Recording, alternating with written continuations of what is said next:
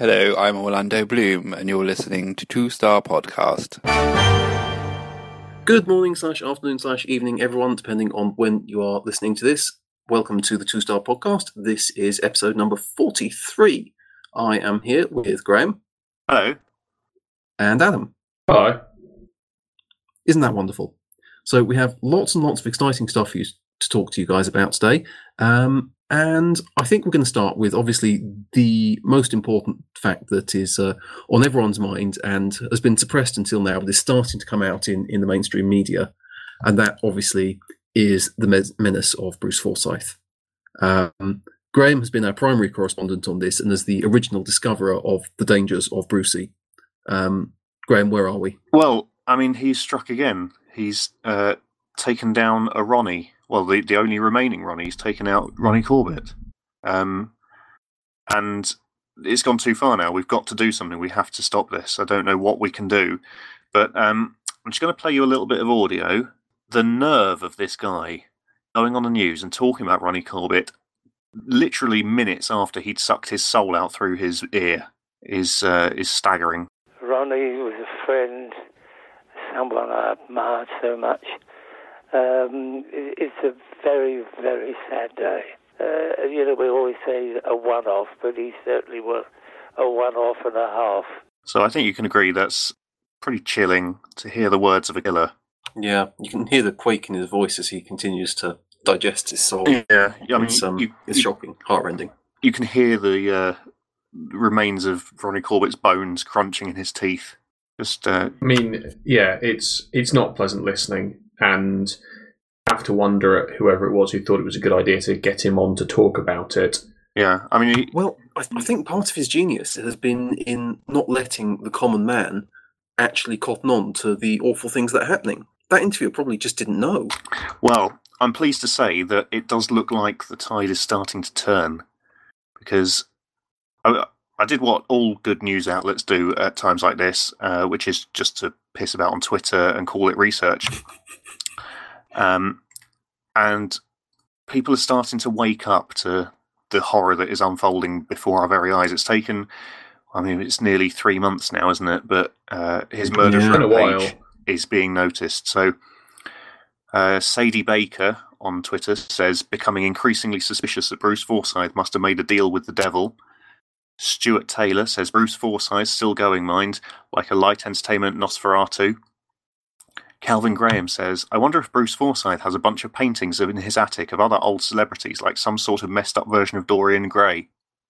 Jack Bamford says, I think Bruce Forsyth has the key to eternal life. Uh, Red Solguna says, Bruce Forsyth must be a vampire. And Gary Bainbridge says, starting to wonder if Bruce Forsyth is draining the life force from an entire generation of light entertainers. So people are catching on. this Gary Bainbridge chap, he knows. Is he involved? Yeah, I mean, is it? But who has he got in his sights now? Are we, are we too late to save the next victim? Are we? Well- should we have acted sooner? I mean, we, we should have acted when when he took took out Wogan, really, shouldn't we? But we've procrastinated. We've said, you know, we don't know what he's going to do. He killed a whale, and we thought maybe that was the end of the cycle. He was going to go into hibernation, but no, he's back with a vengeance. Um, we can't just sit by anymore. We've got to we've got to make a, a plan to to stop this mur- murderous fiend. So, Dan, what are we going to do? Well, when's the next season of Strictly on? Uh, don't know. It finishes around Christmas, doesn't it? So, like autumn or something. Oh, Christ. That's ages. We can't wait that long. There won't be any light Well, I, entertainment don't, left. I mean, he hasn't been on Strictly for like three years either. no, because he, No, he- but I'm just thinking do it kind of given that you know the other crap that he did is never ever coming back. Probably a, a, a monster that powerful, he needs to do some kind of ritual involving you know things he did in his life and stuff. So I, I'm thinking that you need some kind of uh, you know mystic dance on Strictly uh, to do a little little ritual and drive the evil Brucey out out out from the world via the magic of uh, dance and. Hmm.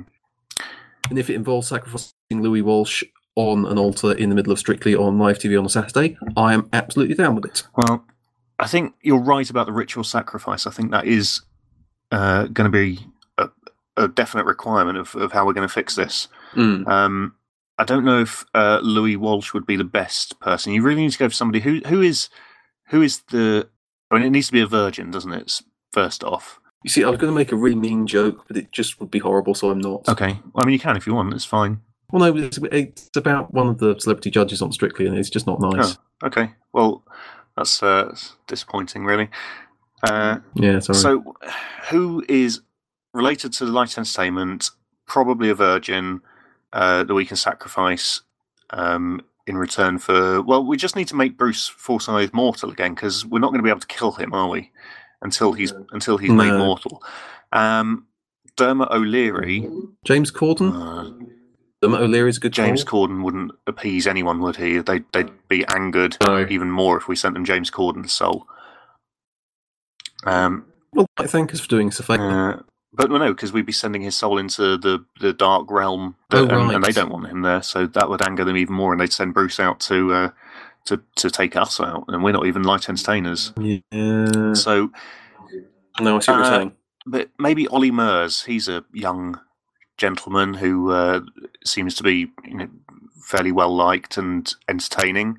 I don't really know anything about him apart Yeah, from he might looks like a bit of a twat, but I mean, that's Yeah. that's most people under the age of twenty That's true five. enough. So He could be a bit of, you know, a vanilla ice cream sacrifice. I mean, most people like vanilla ice cream, but does anyone, like, love vanilla ice cream? Mm.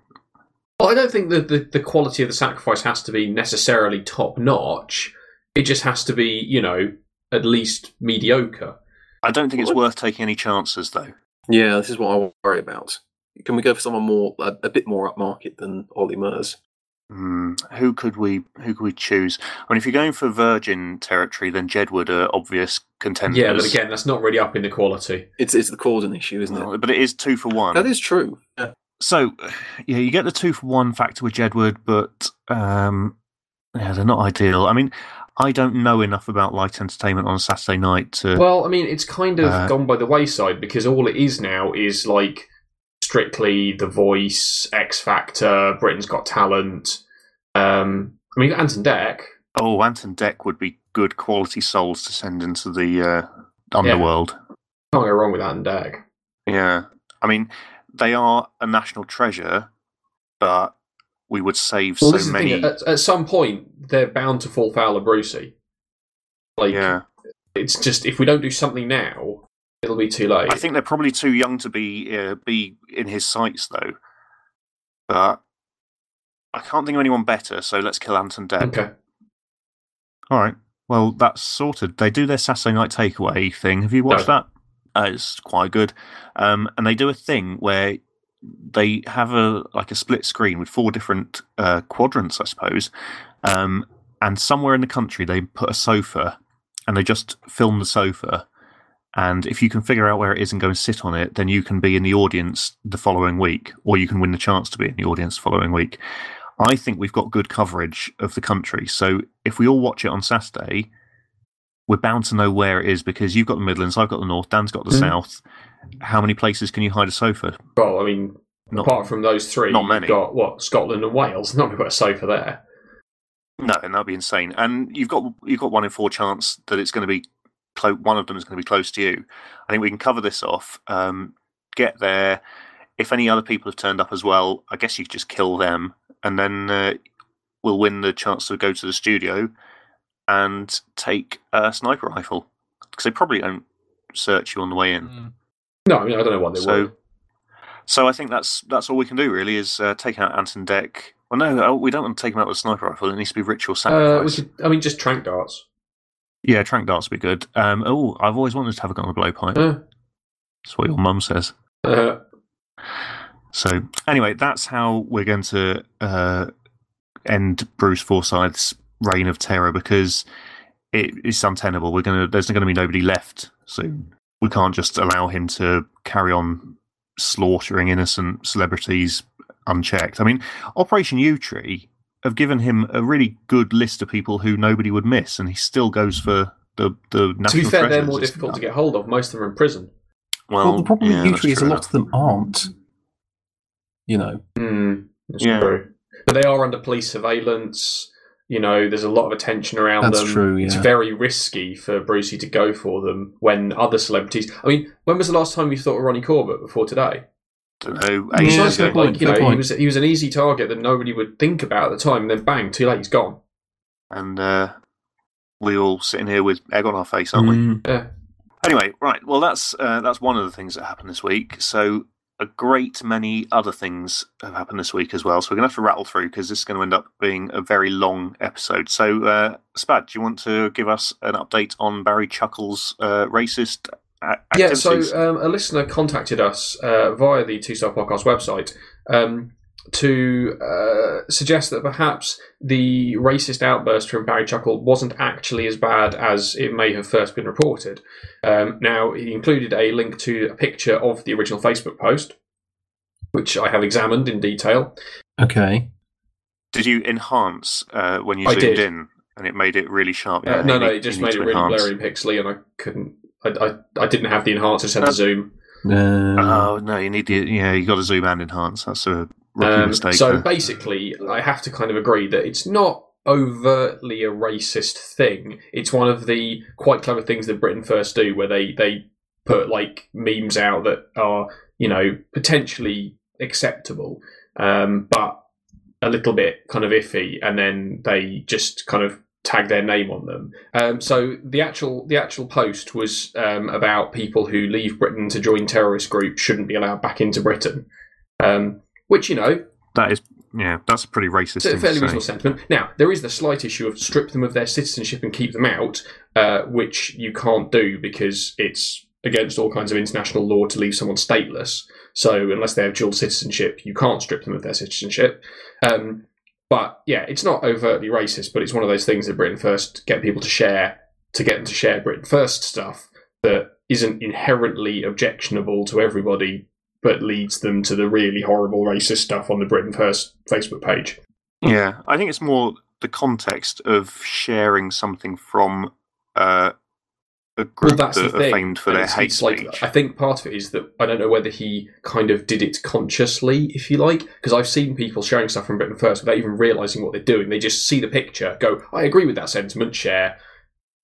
That's kind of the yeah, they don't actually kind of the trick for Britain it. Is, First what they do. So yeah, I would I mean, like to revise our, our earlier claim that he's a massive racist and say that there's some room for doubt and that he may have innocently uh, called for the barring of people from re-entering the country. I'll be honest. That is not the Barry Chuckle racism update I had I'm hoped very for. sorry that it disappointed you in that way. Yeah, I thought you were going to say he'd uh, like killed a black man or something. why would you want that? Well, it, content hashtag Yeah, content. about mate. building your hashtag brand. Do you know the first thing I saw? I thought when I saw that Ronnie Corbett had died was hashtag Mm. content, which makes me uh, A journalist. no, just yeah, normal person, just uh, a professional. I think is Hmm. what it makes Yeah, me. definitely. Look at amateurs worrying about hashtag Yeah. content. So, um, what else happened this week? Well, not in the real world, but I went to see Batman versus Superman. Well, you did do that in the real world. Um, not in the wider world, in my own Okay. life. Uh, how was it? Okay, not as bad as a lot of the reviews have said, but not good either. It's it's it's very it's very chugging. It, I mean, it is a Zack Snyder film. There's no room for doubt on that. Um, it's two and a half hours Oof. long. If you got rid of all the slow motion and all the fancy uh, effects and Instagram filters that you insist on putting onto every fucking scene, uh, it'll probably be about 45 minutes. It, y when you think about like The Dark Knight, that's a long film, but so much happens in it. And this one is just a long film where nothing really happens. And what does happen doesn't make any sense. It's a very convoluted plot, which is not fully explained. And there is no depth to it at all. It is all Mm. surface. It looks great, but the characters hardly talk to each other. There's very little dialogue. It just it sort of rolls along, and you don't feel that you uh, had any connection to any part of it. It doesn't draw you in. Uh, yeah, so disappointing. I mean, there- that's that makes it sound worse than it is. There are a lot of good bits. The problem is, I saw all of them in the trailer. I think that was yeah. there were- Literally- a lot of people were saying Well- that. every story beat is covered in the trailer. There's I think I think before you go any further, we should probably just say that there may be some spoilers discussed. So if you don't want to be spoilt on the terrible Yeah. two and a half hour film, I'll, then I'll try not to spoil You know. anything because there is. There, but if you've seen the trailer, then it's not spoiled. That's the that's the thing. The trailer has spoiled Well- every good bit because I knew it was all coming. my understanding is that Batman kills a Yeah. lot of people. That does seem to be the thing with Batman these days. He he's just. I mean, it, it's just not even commented on. It's just that oh, he kills people. Does he? Fine, okay. Uh, there's no yeah. There's no concern around that. There's no conscience on it. So that was a bit of a misstep. Ben Affleck is excellent, and he is he's the best Bruce Wayne I've ever seen. That is Um, surprising. I think he is. So uh, it surprised me. I, I was I sort of initially I had the what really Ben Affleck like everybody, but I came around to it and thought, well, he's a good actor. He could be all right. It's it's a risk, but it really pays Hmm. off. He's he's great. I really want to see a solo Ben Affleck Batman film, not directed by Zack Snyder. yeah. Um, Wonder Woman is brilliant as well. I'd never heard of the woman that plays Wonder Woman. Uh, Gal Gadot, isn't it? Yeah, she's in Uh, Fast and Furious, probably some of the later ones. Um, but yeah, she she was really great. Um, Oh, isn't but- she only in it for a few minutes, basically? Yeah, not very much, but she, you know, she pretty much steals every scene she's in. Um, but the big bit where she turns up and is really awesome is in the trailer, so you knew you knew that. Um, the the big baddie was kind of revealed in Yeah. the last trailer, so they could have, if they hadn't revealed Yeah. that, there would have still been a really good kind of surprised where it was going. But no, they decided to spoil that as well. There is one one bit that happens right at the end which isn't uh, in the trailer, so I won't spoil that. Suffice to say, it it was a surprise, but it was jarring, Hmm. and it's it's just I don't know. I didn't dislike it, but all the way through, I just thought there's a really good film in here. There's there's so many good things about it, and Zack Snyder is not getting any of them out. It, it's less than the sum of its parts, and the sum of its parts would have been great. Yeah, that's always disappointing. think- yeah, it, it does sound like Zack Snyder just is like kind of a worse version of Michael Bay. Yeah. Like Michael Bay makes stupid films that have lots of explosions and lots of military porn, and there are not a great number of redeeming features about them, but they're usually at least vaguely entertaining. He is at least capable of telling a story. Yeah, whereas Zack Snyder seems to like yeah, actively dislike the audience and want them to suffer. Zack Snyder just seems to be wanting to direct computer game cutscenes. That's what that's what Sucker Punch felt like to me, Mm. and that's what every everything he does now feels like. It. The best thing I can I can say to describe it is that I think Zack Snyder has looked at the pictures in loads and loads of comics, but not read any of the words. Yeah. All surface, no depth, um, but some good stuff could come out of it. I think the Wonder Woman movie will be really good. Um, Well, ben Affleck he's apparently the Justice League movie, isn't he? Which has started filming already. that's probably a write off. But I think the solo films that come off them could be really good. Yeah. So, So kind of like the inverse of the Marvel stuff. um, I don't know. Some of the Marvel standalone films were good. Uh, Thor was awful. Um, The thing with the Marvel standalone films is that almost all of them were good, and that meant that by the time they got to Avengers, they didn't have to do the. And uh, am I right in saying this, including Batman's origin story in the film? Uh, to be fair, the, the origin story is handled well. It's it's sort of the pre-credits sequence.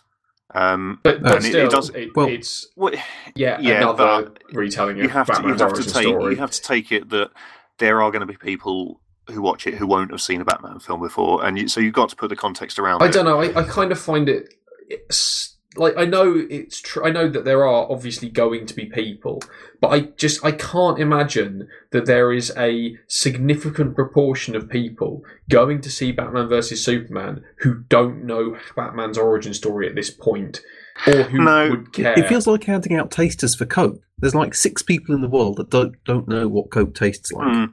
But it's it's a it's the touch point that gets that that starts the story, and you, you can't just launch partway into the story without having started it. And the, it, it, they don't okay, so if it's integrated into the story, I Yeah. can see that. they don't labour it. It's not like twenty minutes of them getting ready to go to the movies and stuff. It's it's just they're coming straight out into the alley.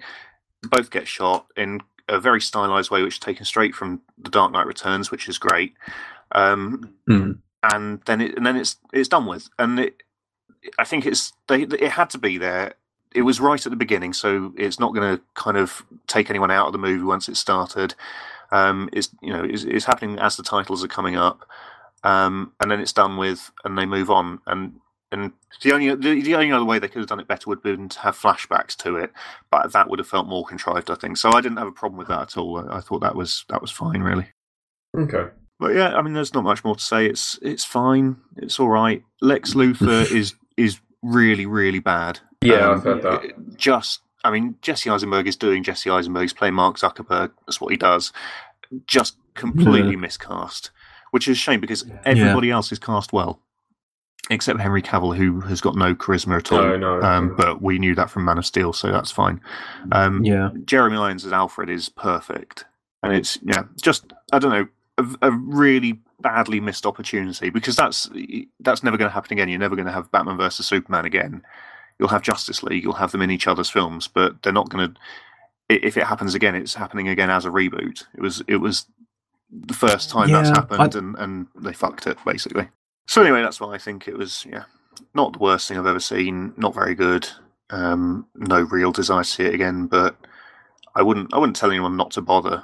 I think if you if you like comics and you like comic book films, then there's you'll get something out of it. It's just not it's just not what it Mm. could have been. Anyway, right. So um, another thing that's happened this week, or it might not have been this week, but it came to our attention this week, is uh, that Thomas the Tank Engine have added quite a lot of new characters.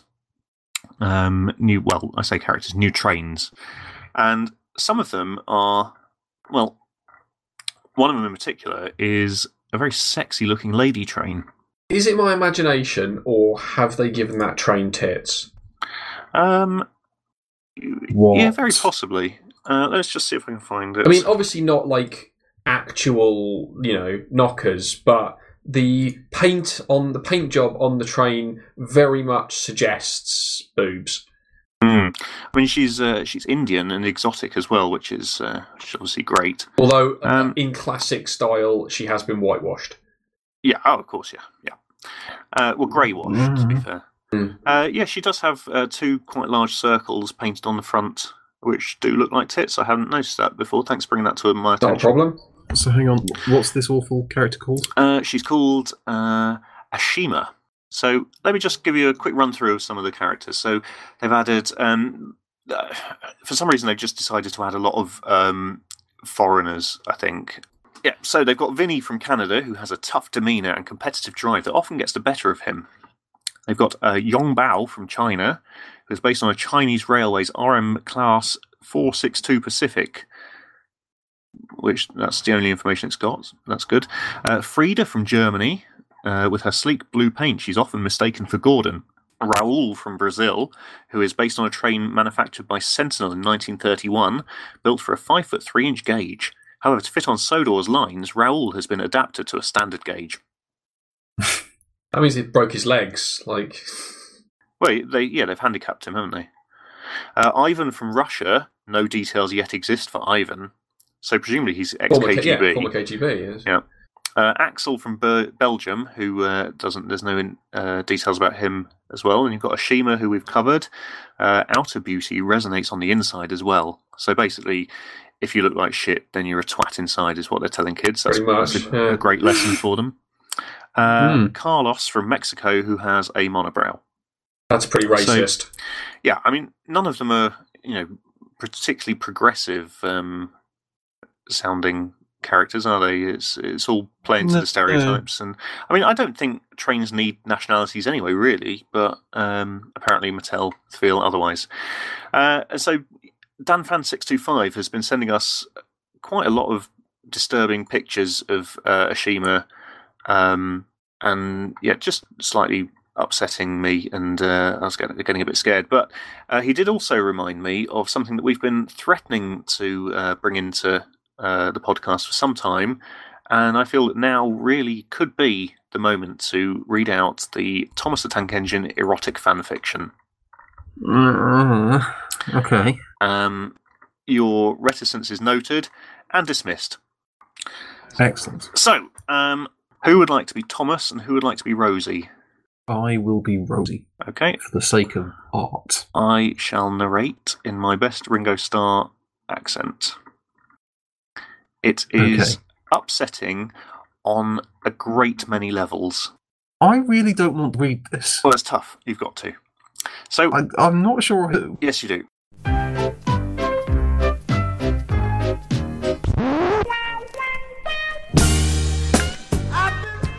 Thomas held Rosie close to him in the quiet of the empty steamworks.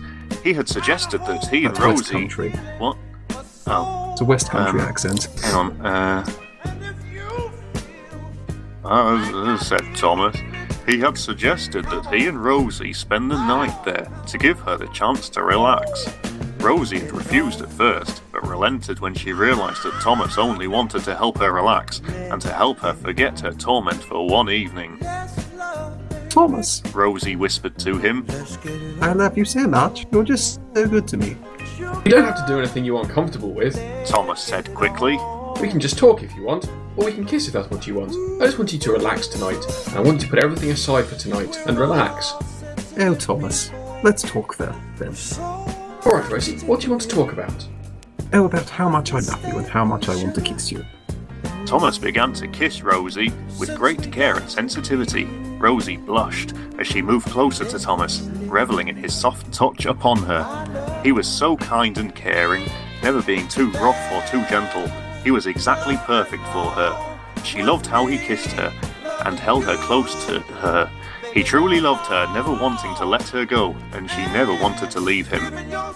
I will not forgive you for this. Soon, Thomas began to kiss her more passionately. Flushing, Rosie kissed him even harder. She was feeling herself needing to kiss Thomas, to hold him even closer and kiss him with such forceful passion. Very carefully, Rosie ran her tongue across Thomas's lips. Thomas opened his mouth and let Rosie's tongue dart inside. She was blushing profusely, but completely lost in her love for him. For a while, the two were simply kissing each other with a deep passion. Rosie emitted a faint moan of longing when Thomas broke off, and this was amplified when Thomas kissed her cheeks and brow very sweetly and delicately. He was making her feel nothing but pure love and adoration of him, which was exactly how he felt about her. Thomas was only interested in making sure his love was content and enjoying the evening. Rosie's eyes fluttered open. Dimly, she noticed that Thomas was moving her backwards towards the lift. She knew what Thomas was about to do, and she decided she wanted something else from him instead. Oh, no. Thomas, stop, please. Thomas stopped, looking at Rosie with love and concern in his eyes. What's wrong, Rosie? Don't you want me to do this? No, more than anything, Thomas. It's just that I want you. I want to taste you first, Thomas. Let me please you first. Thomas was as red as James, realizing what his love meant to do. Oh, Rosie, I really, I really wanted to do this for you. Rosie was now inches from him, her eyes hungry and her face full of intent. Thomas licked his lips nervously. Rosie was driving him wild inside. All his arguments against this had melted away as he gazed at his love. Do you want to help me, Thomas? Rosie breathed. Thomas now trembled as his love looked him directly in the eyes. Yes? Do you want me to be distracted, Thomas? Yes? Thomas whispered. Then move backwards towards me, Thomas. Drop your fire.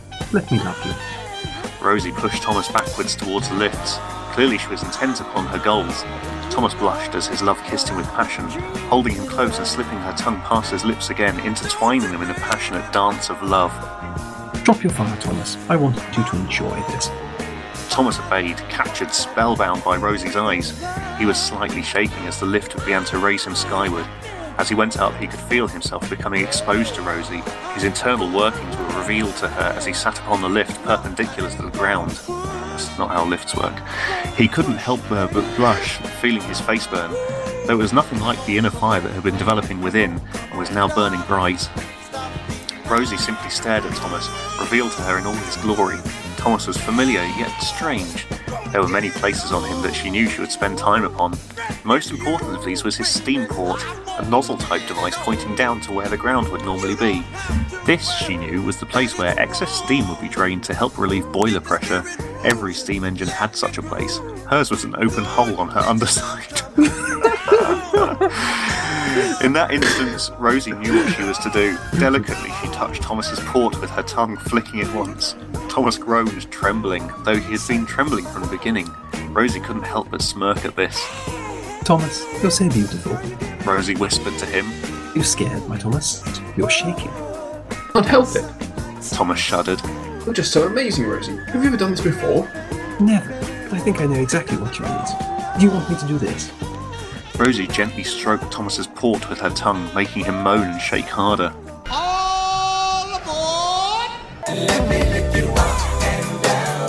Rosie, don't stop. Rosie gently licked Thomas's port as if it were an ice cream, making Thomas quake. Rosie was very good despite her inexperience. Her tongue swirled around him, surrounding him and making him moan with pleasure. It was clear that Rosie was giving Thomas immense satisfaction and pleasure as she continued to work upon him. Then Rosie stopped for a moment. Thomas was about to ask her why she had stopped, when suddenly he felt something cool and wet drizzling into his port. He shuddered violently as he realised that Rosie was gently drooling onto him, soaking him before she proceeded to lick it all away. Moaning louder than ever, Thomas could not believe how sensitive and powerful Rosie was upon him.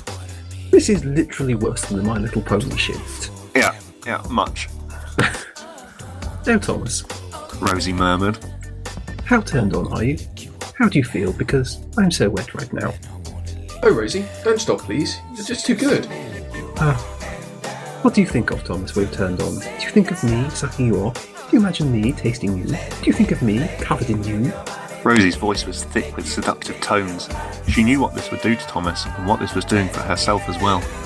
Thomas's mind was flooded with an impossible image of Rosie underneath him, her lips sealed around his port and sucking deeply, her eyes big and sparkling with love and lust.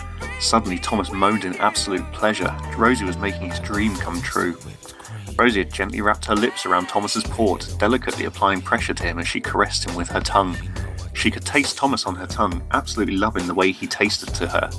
As Thomas shook and writhed, she kept licking him inside her mouth. Soon she began to taste something different, something very different. Thomas was seeing stars from the pleasure Rosie was giving him. Oh, Rosie, are you? I'm going to. Uh, Suddenly, Thomas felt something rising through him, too fast for him to control. Rosie! Rosie stopped, surprised by Thomas's cry. Then she felt Thomas began to spray fluids into her mouth. Really? At once, Rosie backed up, caught off guard. Thomas cried out as he released himself all over Rosie.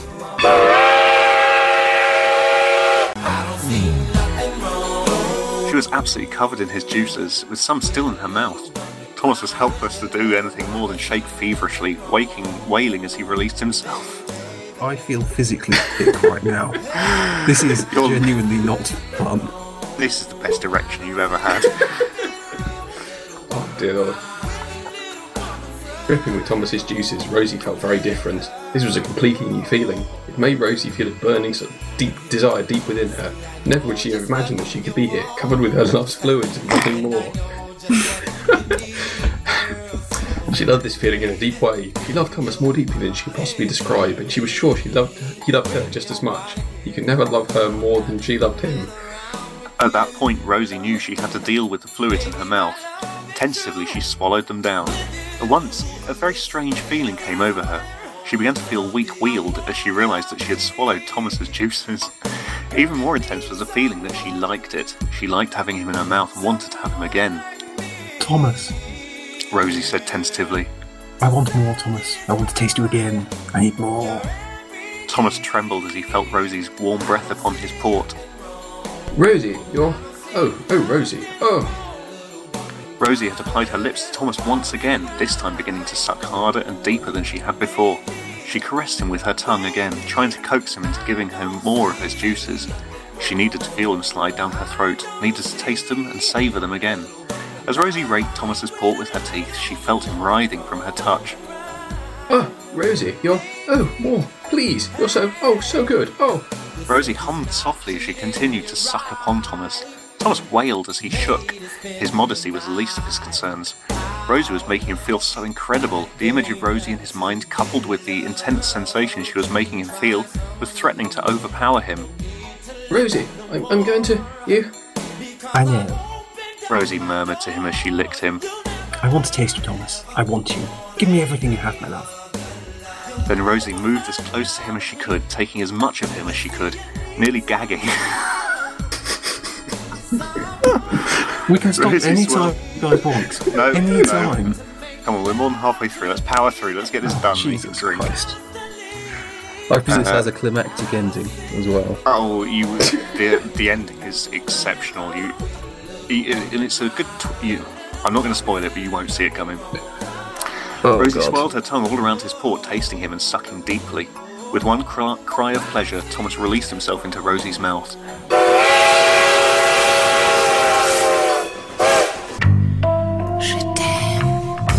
Rosie began to swallow as much of Thomas' fluids as she could, swallowing in perfect rhythm to his release.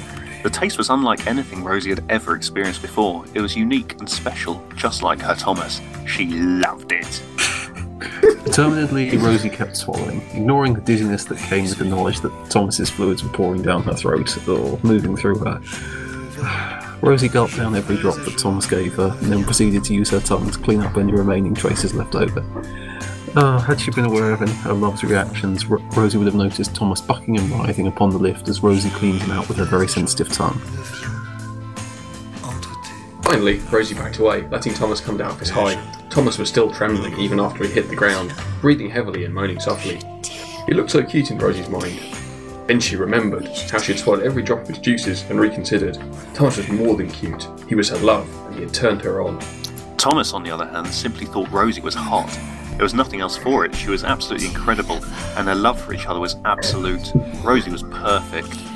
She was also gazing at him with such burning lust and longing in her eyes that it made Thomas weak wheeled. Thomas, Rosie breathed, moving over closer to him as she spoke. do you know how you taste it? No, Would you like to? Thomas kissed Rosie deeply and passionately, his tongue moving inside her mouth to meet hers. Thomas caught the taste of. He recognised his own.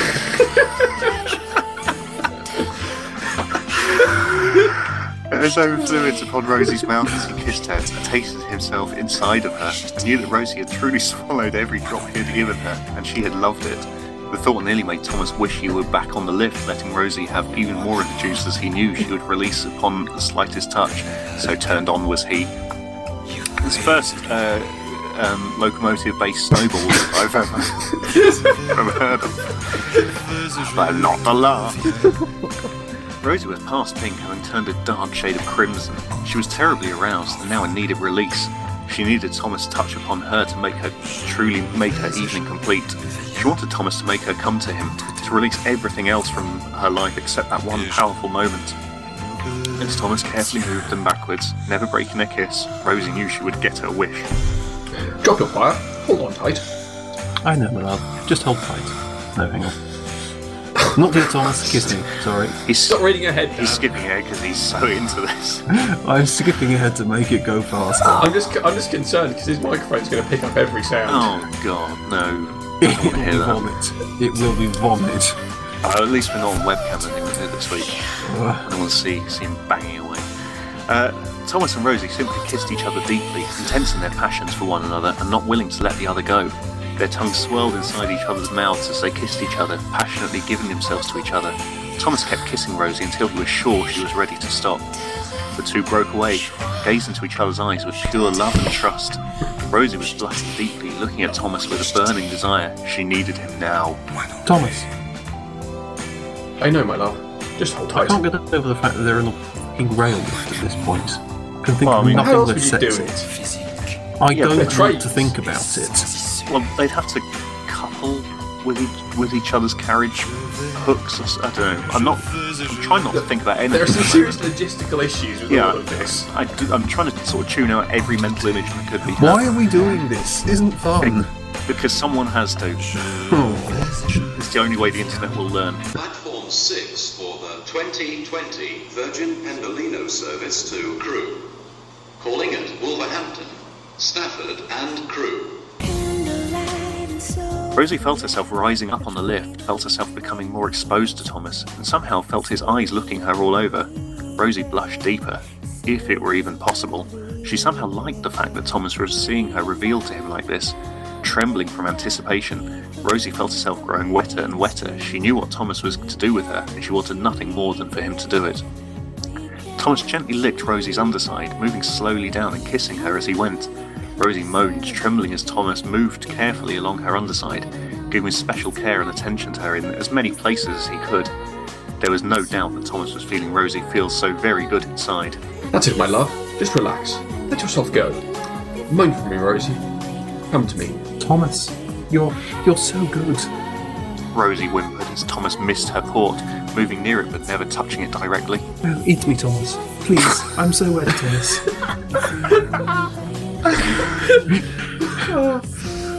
Trust me, Rosie. I know what I'm doing. Thomas murmured. Then, without warning, he nipped at a certain place on Rosie that he knew would make her even more aroused. Rosie yelped, but began to moan as Thomas licked and kissed it feverishly. He was taking great care to make sure Rosie was not hurt, only wanting her to feel pleasure before satisfaction. This was clearly written by someone who'd read an awful lot about sex, but had never ever experienced it. And trains. He's never been on a train either. Uh, Thomas drifted his tongue across Rosie's underside, kissing her and making her shake. Rosie whimpered as Thomas deliberately circled around her port, but did not reach it. He was not ready for Rosie to release herself yet. He wanted her to enjoy this, wanted her to thoroughly enjoy her release when it came. In the meantime, he continued to kiss Rosie's underside, making her wail as she came upon certain spots underneath her. Rosie was moaning with pure pleasure and a firm desire for release. Thomas was being so thorough, so detailed in his ministrations upon her. She was trembling as she tried to keep herself controlled. Whimpering, she shook as Thomas's tongue began to move ever closer to that sweetest of spots within her. Um, Thomas, mm, you're you're you're going to make me make me. Hey, Rosie. You going to orgasm already? Fuck's It's okay, Rosie. Already. You can do it if you want to. Thomas murmured to her. Rosie whimpered as she struggled to main- maintain control of herself. Thomas's voice was low and seductive, driving her wild. You can come to me, Rosie. Shall I turn you on even more? Thomas, Rosie gasped, trembling. please, I really need to. Oh, Do it, Rosie. Let yourself go. Let me get covered in you. Let me taste you. so you introduced Rosie. oh dear God, this is awful. I just hope that someone from the NSA is listening in on this and trying to work out what horrible, awful coded messages we buried in this. I'm pretty sure this is going to be our last episode. Podcasting Council of Great Britain will have us executed for this. yeah, and fair enough, really.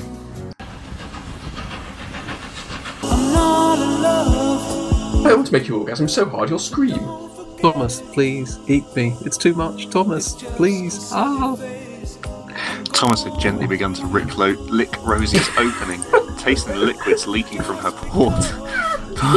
Rosie wailed as Thomas carefully moved his tongue inside of her, savouring her.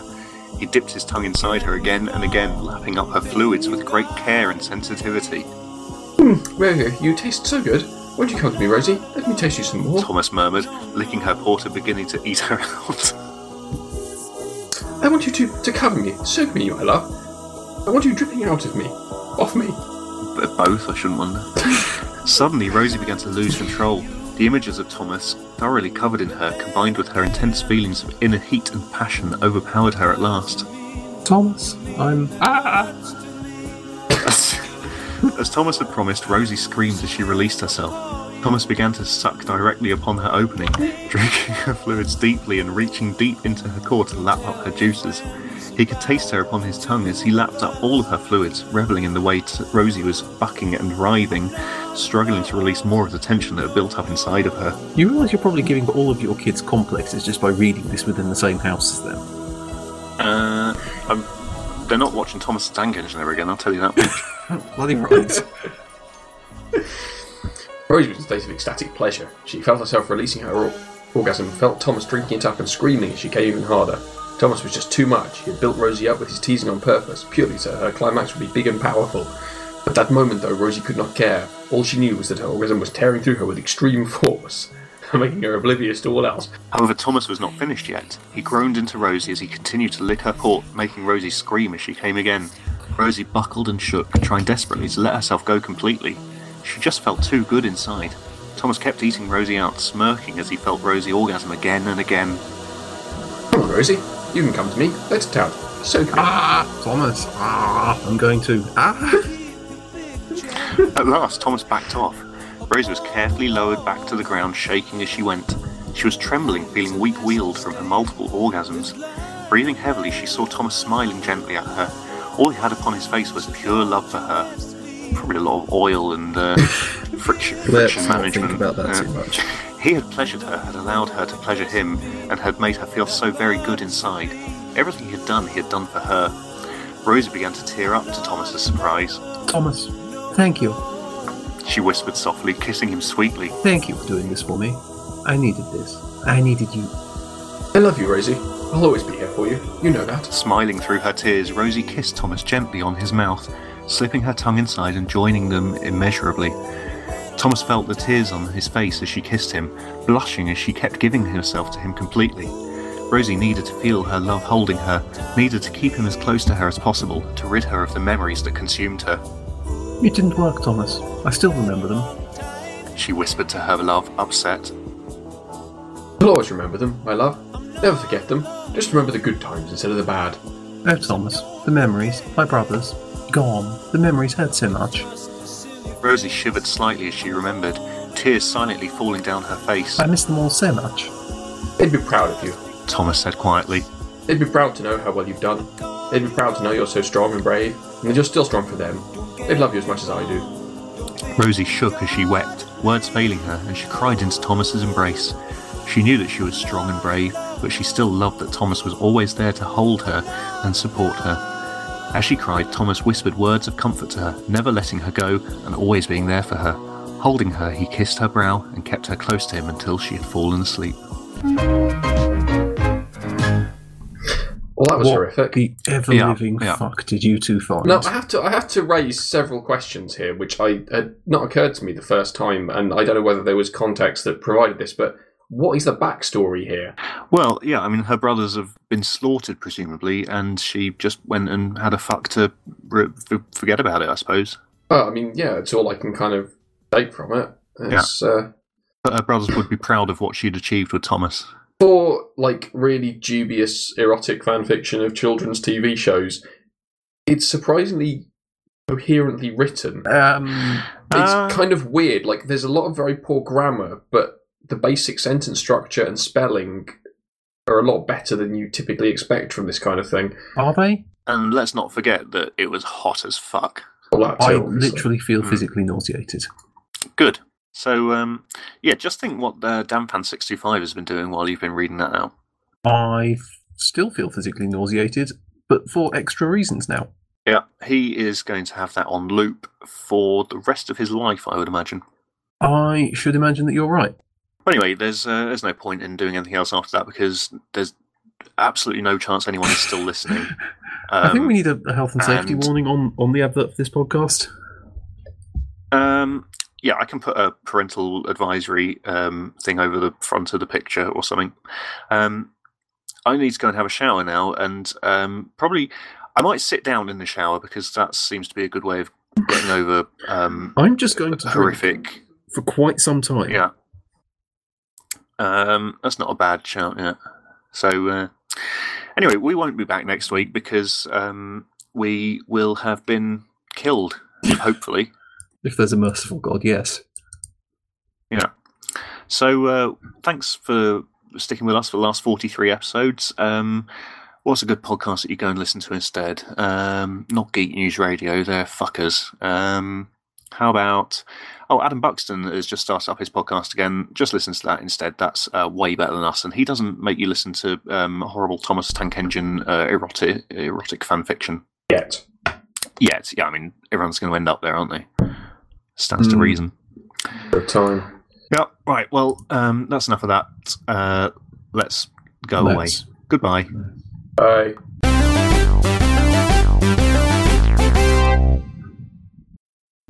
Jesus fuck.